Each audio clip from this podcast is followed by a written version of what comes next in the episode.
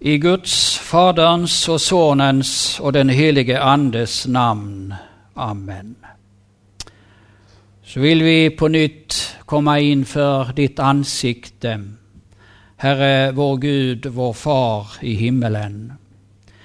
Vi vill tacka dig för att du också idag är vänd till oss människor i nåd, i förbarmande, ja i kärlek genom Jesus Kristus, vår frälsare.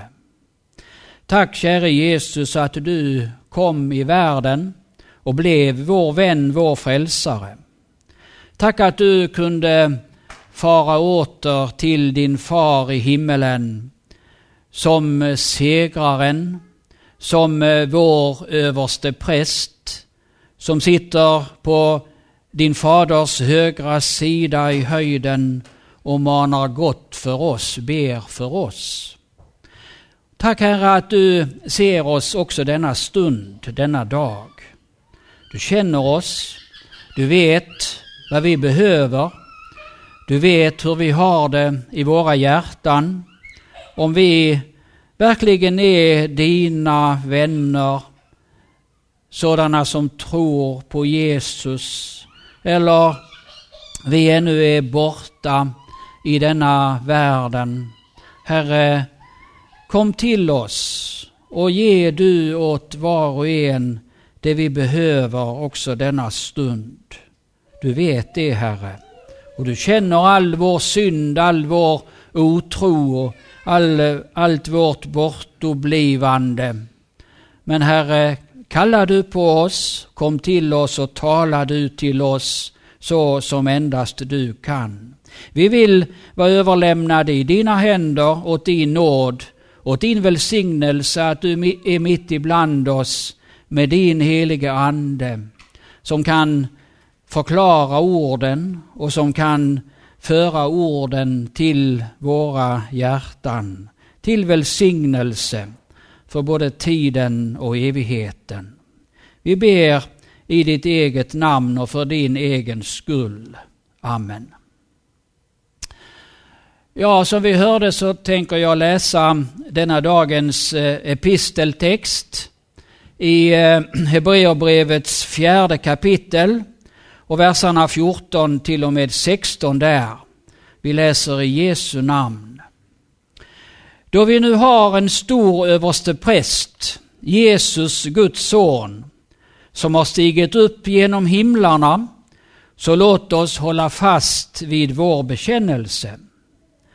Ty vi har inte en överste präst som ej kan ha medlidande med våra svagheter, utan en som blev frestad i allt liksom vi, men utan synd.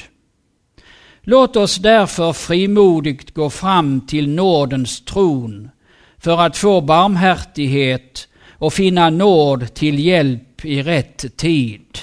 Amen. Herre, helga oss i sanningen.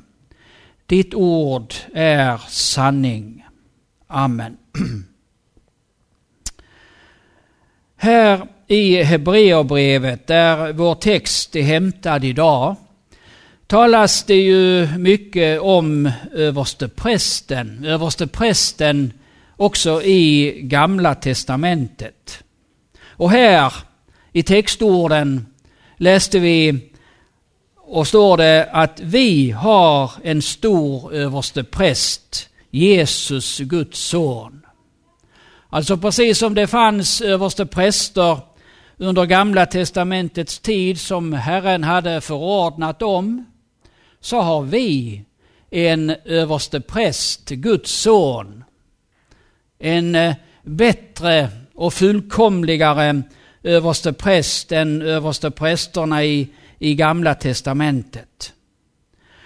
Och författaren till Hebreerbrevet gör ju jämförelser här i brevet just mellan översteprästerna i Gamla testamentet och, och vår överstepräst Jesus.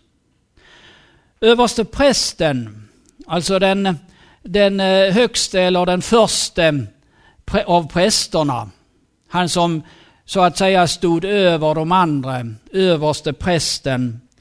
eh, i, i Gamla Testamentet var ju en medlare mellan eh, folket, mellan Gud och folket. En som skulle stå som eh, medlare mellan folket och Herren Gud. Det står här i den första versen i det femte kapitlet. En överste präst utses alltid bland människor och blir insatt till att för människors räkning göra tjänst inför Gud och bära fram gåvor och offer för synder. Han utses av människor för att göra tjänst inför Gud för människorna, medlaren mellan Gud och människor. Och en av eh, eh, uppgifterna som eh, översteprästen hade, det var ju att eh, på den stora och årliga försoningsdagen gå in i det allra heligaste i, i tabernaklet. Det står också om det här i Hebreerbrevet. Vi ska läsa ifrån Eh, det nionde kapitlet, ett par versar. Så blev det ordnat, står det. I det främre rummet går alltid prästerna in och förrättar sin tjänst. I det andra rummet, alltså det allra heligaste, det som var innanför det heliga, går endast överste prästen in en gång om året och då aldrig utan blod, som han bär fram för sina och för folkets oavsiktliga synder. Och eh, vi kan gå till eh, tredje Moseboken eh, där det just talas om hur, hur eh, detta ämbete det inrättades och vad Gud bestämde om översteprästerna och vad de skulle göra. Vi läser först ifrån det sextonde kapitlet i tredje Mosebok, den andra versen. Och Herren sa till eh, Mose, säg till din bror Aron att han inte när som helst får gå in i helgedomen innanför förlåten, framför nådastolen, som är ovanpå arken, för att han inte skall dö. Ty jag skall uppenbara mig i molnet över nådastolen. Och sedan så ger Herren genom Mose eh, befallning om hur det skulle förfaras med överste prästen, kläderna, och allt han skulle göra. Han skulle offra en syndoffersbock bland annat och bära in blodet i det allra heligaste. Allt detta skriver, står det här om i, i detta kapitel. Och sedan står det i slutet, i den 29 versen och framåt står det så här. Detta skall för er vara en evig stadga i sjunde månaden på tionde dagen i månaden ska ni fasta och inte utföra något arbete. Varken de som är födda i landet eller främlingen som bor ibland er. Ty på den dagen skall försoning bringas för att rena er. Från alla era synder ska ni renas inför Herrens ansikte. En vilosabbat ska det vara för er och ni skall fasta. Detta skall vara en evig stadga. Den präst som har blivit smord och invigd till att vara präst i sin fars ställe skall bringa försoning. Han skall ta på sig linnekläderna, de heliga kläderna, och han skall bringa försoning för det, för det allra heligaste och försoning för uppenbarelsetältet och altaret och han skall bringa försoning för prästerna och allt folket i församlingen. Detta ska för er vara en evig stadga, så att försoning bringas för Israels barn en gång om året för alla deras synder. Och Aron gjorde så som Herren hade befallt Mose. Så fick Aron, den förste överste prästen, och sedan det som kom efter honom vara en förebild till vår överste präst, Herren Jesus, Guds son. Jesus blev vår överste präst som det talas om i textorden. Han är alltså på samma sätt som översteprästerna var medlare så är Jesus medlare, vår medlare mellan Gud och oss. Vi människor, vi hade aldrig kunnat komma inför Gud i oss själva och i vår egen person. Men vi har en medlare mellan oss och Gud, Jesus, Guds son. Paulus skriver i, i det första Timoteusbrevets andra kapitel, ty Gud är en och en är medlare mellan Gud och människor, en människa, Kristus Jesus, som gav sig själv till lösen i allas ställe. Detta vittnesbörd skulle framföras när tiden var inne. Och för detta vittnesbörd har jag blivit satt till härold och apostel, säger Paulus här. Jag talar sanning och ljuger inte till hedningarnas lärare i tron och sanningen. Så har Paulus vittnat om denna sanning att vi har en medlare, en överste präst inför Gud, mellan oss och Gud i himmelen. Och eh, vi läste ju här i textorden i den första versen, då vi nu har en stor överste präst, Jesus, Guds son, som har stigit upp genom himlarna, så låt oss hålla fast vid vår bekännelse. Alltså, vi skulle hålla fast vid denna sanning som eh, Paulus gav vittnesbörd om och som han fick befallningen att han skulle gå ut med till alla människor, till hedningarna, förkunna om vår överste präst som har stigit upp genom himlarna, som har försonat oss människor med Gud och som nu är vår medlare inför Herren Gud. Han har verkligen gått, som det står här, upp genom himlarna, gått in i det allra heligaste i himmelen. Det har Jesus gjort för vår skull och för att också vi skulle få gå denna väg till himmelen. Men vägen för Jesus, den gick igenom den allra djupaste förnedring för att han skulle kunna komma inför Gud. Det fanns ingen syndoffersbock som eh, så att säga hade fastnat i snåren, varken där i ett semane eller på Golgata, det fanns inte det. Så som vi kan läsa om att eh, om vi tänker på Abraham, då han fick befallningen att offra sin son Isak. Och vi vet hur eh, det står om att han, han gick till, till berget där han skulle offra honom.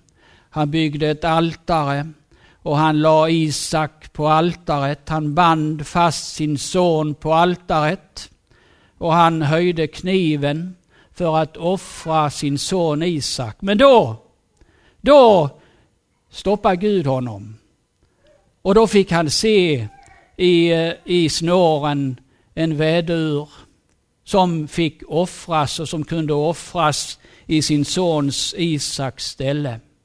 Men det fanns inte på i ett semane då Jesus låg inför sin far och då hela världens syndamängd, den lades på honom. Och han var den enda, den store syndaren inför sin far i himmelen. Då fanns det ingen syndoffersbock som gick emellan. Nej, han måste själv bära hela skulden. Han måste själv bära allas synder och försona, bringa försoning för, för dem var och en. Det står ju i, i Jesaja i det 53 kapitlet att vi gick alla vilse som får. Var och en gick sin egen väg. Men all vår skuld lade Herren på honom. All vår skuld lade Herren på honom. Han blev misshandlad, men han ödmjukade sig och öppnade inte sin mun. Lik ett lamm som förs bort att slaktas, lik ett får som är tyst inför dem som klipper det, så öppnade han inte sin mun. Och i eh, det 63 kapitlet här i, hos Jesaja, där står det också om honom. Eh, om vi läser från början. Vem är han som kommer från Edom, från Bosra i högröda kläder, så präktig i sin dräkt, så stolt i sin stora kraft. Och så svarar Herren genom profeten, det är jag, det är jag som talar i rättfärdighet, jag som är mäktig att frälsa. Och varför är din dräkt så röd? Varför liknar dina kläder en vintrampares? Jo, en vinpress har jag trampat, jag ensam, ingen i folket hjälpte mig. Jag trampade dem i min vrede, trampade sönder dem i min förbittring. Då stänkte deras blod på mina kläder så att jag fick hela min dräkt nerfläckad. Här är det också Jesus som talar. Så gick det för honom ensam i vinpressen. Synden, världens synder, det kom över honom så att han fick sin dräkt nerfläckad av vårt syndiga blod, våra synder. Han gick ensam i den striden. Och det, det, dessa profetiska ord, eller Herrens ord genom profeterna, det stämmer ju så väl överens med hur det verkligen blev. Och som Nya Testamentet det vittnar om. Då, då Jesus stod inför sina domare här i världen, i detta, i detta livet här. Vi kan ju till exempel gå till Johannesevangeliets 19 kapitel och läsa där ifrån början. Då tog Pilatus Jesus och lät gissla honom. Och soldaterna flätade en krona av törne och satte på hans huvud och klädde honom i en purpurröd mantel. De gick fram till honom och sade Var hälsad judarnas konung. Och det slog honom i ansiktet. Pilatus gick ut igen och sa till dem Se, jag för ut honom till er för att ni skall förstå att jag inte finner något brottsligt hos honom. Jesus kom då ut klädd i törnekronan och purpurmanteln. Pilatus sa till dem, se människan. Se människan. Där stod Jesus iklädd den eh, röda manteln och i törnekronan tryckt på sitt huvud. Där stod han, människan, medlaren, överste prästen, ställföreträdaren eller vad vi nu vill kalla honom. Han levde upp till alla dessa namn. Ställföreträdaren i hela världens ställe stod Herren Jesus. Pilatus förde ut honom. Och då bar han hela syndamängden, hela världens synder. Misshandlad, törnekrönt och slagen var Herren Jesus. Frågan kommer till oss om eh, vi har sett, om du har sett att det var för dig som Jesus stod där som din överste präst, som din medlare inför Gud. Vår predikant i Örkelljunga, eh, Samuel Pettersson, brukar ofta illustrera sin, sina predikningar med eh, en bild ifrån eh, datorkanonen. Och för ett par, tre veckor sedan var där en bild, hade han en bild till sist som fastnade och har fastnat i mitt sinne. Det var en bild av Jesu ansikte och med törnekronan väldigt tydligt törnekronan tryckt på sitt huvud. Det var Jesus. Det var min frälsare som eh, bar törnekronan i mitt ställe för att jag skulle få komma till Gud och vara Guds barn och vän. Den har liksom på ett särskilt sätt fastnat för mig, den här bilden av Jesus, av Jesu ansikte och hans törnekrona. Han var, han är ställföreträdaren i alla människors ställen inför Gud. För att rädda dig, för att rädda oss ifrån synden och syndens dom, den eviga döden som verkligen vilar över oss var och en. Den gör det. Synden i alla dess olika och förskräckliga former, den vilar över oss människor. Vi ska betänka att Gud är helig. Han är rättfärdig. Han kräver fullkomlighet av var och en som ska komma inför honom. Och vi, vi är syndare, brottslingar inför Guds bud, brottslingar i tankar, i ord och i gärningar varje dag. Och djävulen, vår onde fiende, han frestar oss till att göra mer synd, till att synda inför vår Gud. Och vi faller och förgår oss.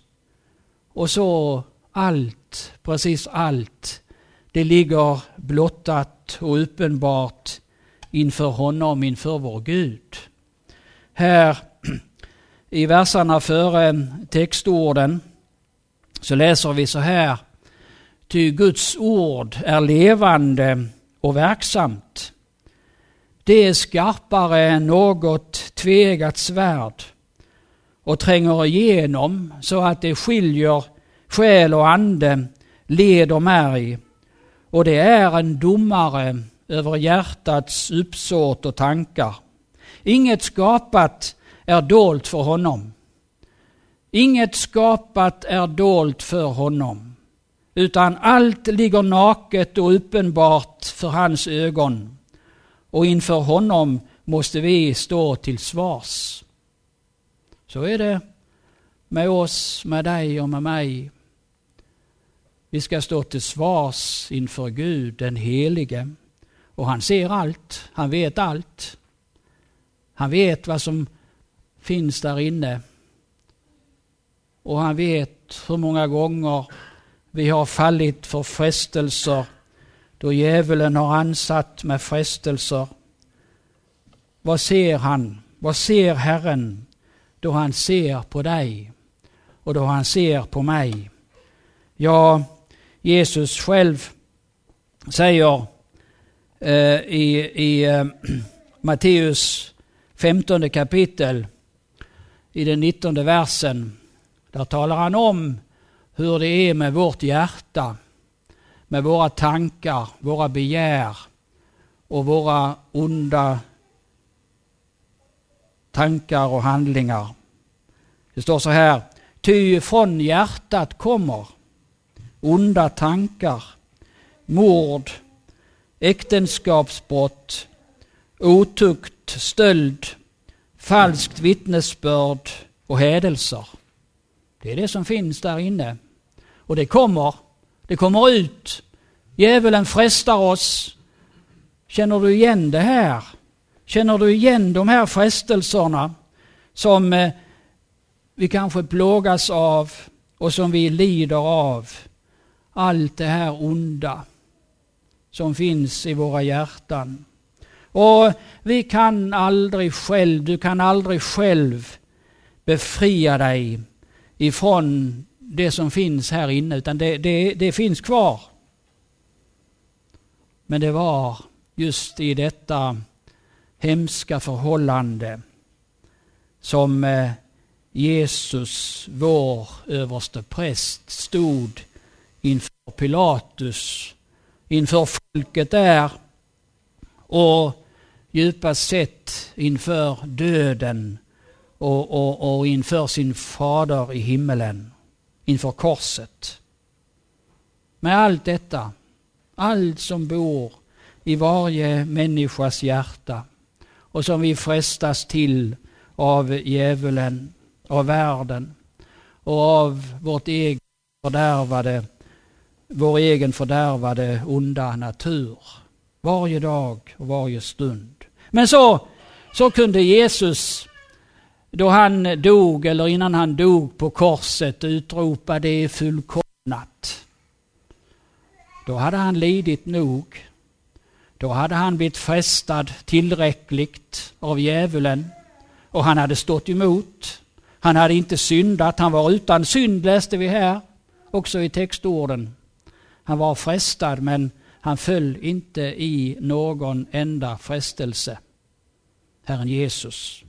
Och därför så var det verkligen fullkomnat då han dog på korset på Golgata. Då hade han segrat, han hade uppfyllt Guds helighetskrav för oss, för dig istället för dig och mig. Och därför så är han en rätt medlare mellan Gud och människor. Om vi går åter till det nionde kapitlet här i, i Hebreerbrevet och läser från den elfte versen. Men nu har Kristus kommit som överste präst för det goda som vi äger, eller som kommer, kan man också översätta det med enligt, enligt eh, eh noten här. För det goda som kommer, för det goda som vi äger.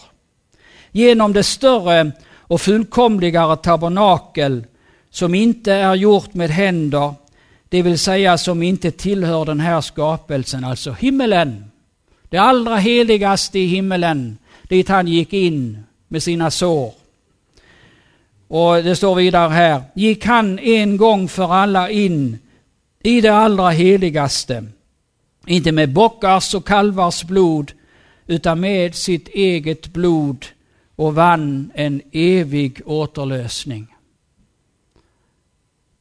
Jesus, din överste präst, han gick hela vägen i vårt ställe och vann en evig återlösning.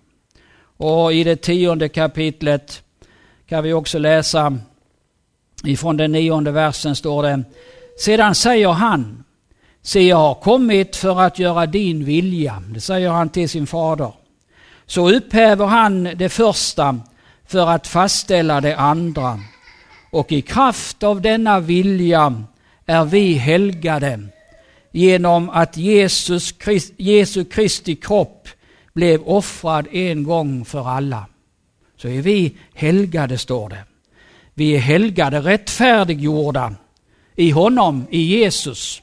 Och det framkommer ju också här i, i, ehm, i, i vår, vår text, då vi nu har en stor överste präst, Jesus, Guds son, som har stigit upp genom himlarna, så låt oss hålla fast vid vår bekännelse. Vad var nu vår bekännelse? Som Paulus predikade, som han gav vittnesbörd om. Jo, vi är helgade, vi är rättfärdiggjorda, vi har fått evangelium, glädjebudskapet ifrån Herren som talar om nåd. Om eh, att synden den är försonad och att vägen är öppnad ända hem till det himmelska hemmet. Låt oss hålla fast vid vår bekännelse. Det är viktigt att vi låter Herrens ord tala. Att vi håller det för, för vad det verkligen är, Guds ord. Det sanna, det förblivande ordet. Att inte låta, eh, som jag läste i tidningen idag, säga att det är inte sanning, Gud finns inte. Det är inte någonting i det här som är sanning, säger en insändare. Det är hemskt. Det är fruktansvärt att en människa kan komma så vilse. Det är verkligen sanning. Låt oss hålla fast vid vår bekännelse som har hållit för våra fäder. Människor som har suttit här och hört ordet sedan långt, långt tillbaka i tiden. Och de har hållit Guds ord för vad det verkligen är. Guds ord, Guds sanna ord och vittnesbörd och bekännelse.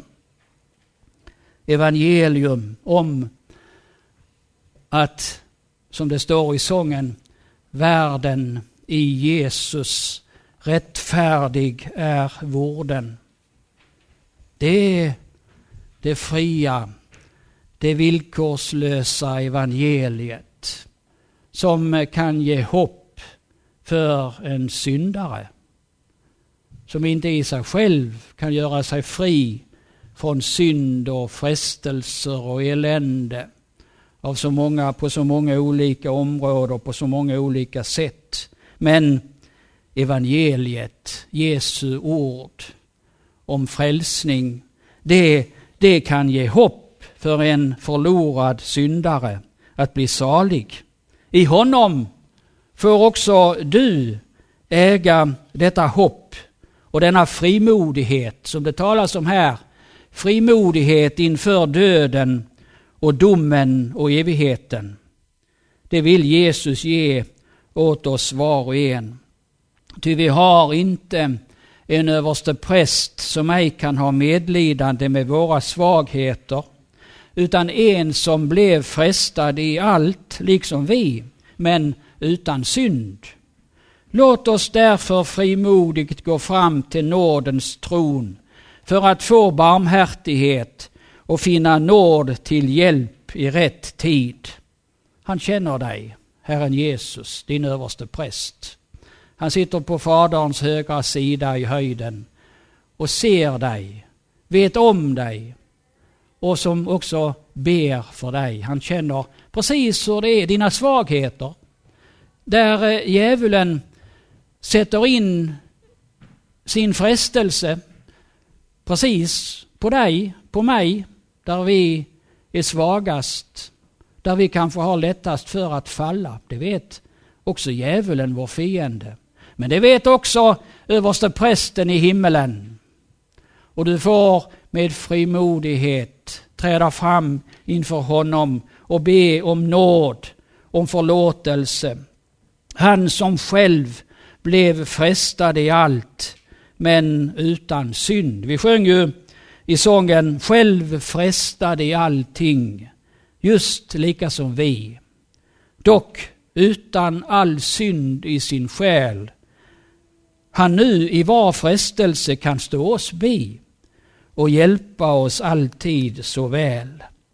Och vi läser också här till slut i det andra kapitlet i Hebreerbrevet att det är ju inte änglar han har tagit sig an, utan det är Abrahams barn. Det är oss människor som Jesus tog sig an och som han har dött för. Det är ju inte änglar utan Abrahams barn han har tagit sig an. Därför måste han i allt bli lik sina bröder för att bli barmhärtig och trogen överste präst i Guds, inför Gud och, och inför Gud och sona folkets synder. Eftersom han själv har lidit och blivit frestad kan han hjälpa dem som frestas, står det. Vi får alltså med frimodighet gå fram till nådens tron också idag. Hur du än har det vad som än plågar, vad du än lider av i ditt samvete, i ditt hjärta och liv, så får du gå till Jesus. Tala med honom. Tala om för honom hur det verkligen står till. Hos Jesus finns det nåd. Där finns det barmhärtighet och där finns det hjälp. Det är en obeskrivlig tröst. Det lättar alla levnadsplikter. Det fyller mitt beklämda bröst med höga himmelska utsikter. Att du ingick med dina sår och där med dessa tecken står helt som vår, så sjunger Osenius. De såren ropar varje stund. De ropar om den vunna striden. De ropar nåd, pardon, misskund för alla Adams barn i tiden.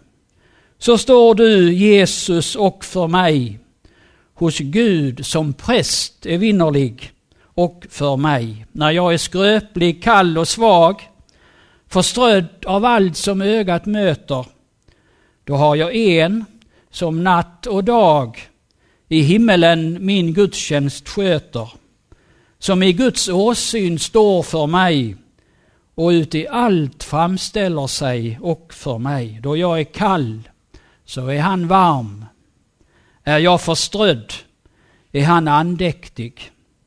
Då jag är syndig, svag och arm, då är han helig, rik, allsmäktig. Blott skröplighet har jag i mig, min helighet har han i sig. Den bästa människa i sig är döden värd, har synd otalig. Den sämste kristen är i dig, o Jesus, helt rättfärdig, salig. Lov, ära, pris evinnerlig. All salighet är blott i dig, blott i dig. Amen. Tackar dig trofaste frälsare för denna stora sanning som vi har i ditt ord. Att du är vår frälsare. Att du är vår överste präst.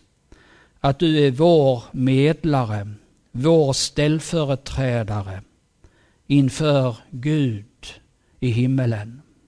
Tack att du har gått hela vägen och gjort det fullkomligt för oss, för mig. Tack att vi får läsa om det i ditt ord. Tack att ditt ord är sanning. Det är sanning trots alla andra meningar här i världen. Så är ditt ord sanning och det gäller i evighet det du har talat i ditt ord. Hjälp oss att bli vid ditt ord. Hjälp oss att bli vid ditt evangelium. Hjälp oss att med frimodighet gå fram till nådens tron och så finna hjälp, finna barmhärtighet i rätt tid så att vi till slut får stå med i en frälst och bärgad skara i himmelen. Fader vår som är i himmelen. Helgat var det ditt namn. Tillkomme ditt rike. Ske din vilja så som i himmelen så på jorden. Vårt dagliga bröd giv oss idag och förlåt oss våra skulder så som och vi förlåter dem oss skyldiga är. Och inled oss inte i frestelse utan fräls oss ifrån ondo. Ty riket är ditt och makten och härligheten i evighet. Amen. Herren välsigne oss och bevare oss. Herren låte sitt ansikte lysa över oss och vare oss nådig. Herren vände sitt ansikte till oss och give oss frid. I Guds, Faderns och Sonens och den helige Andes namn. Amen.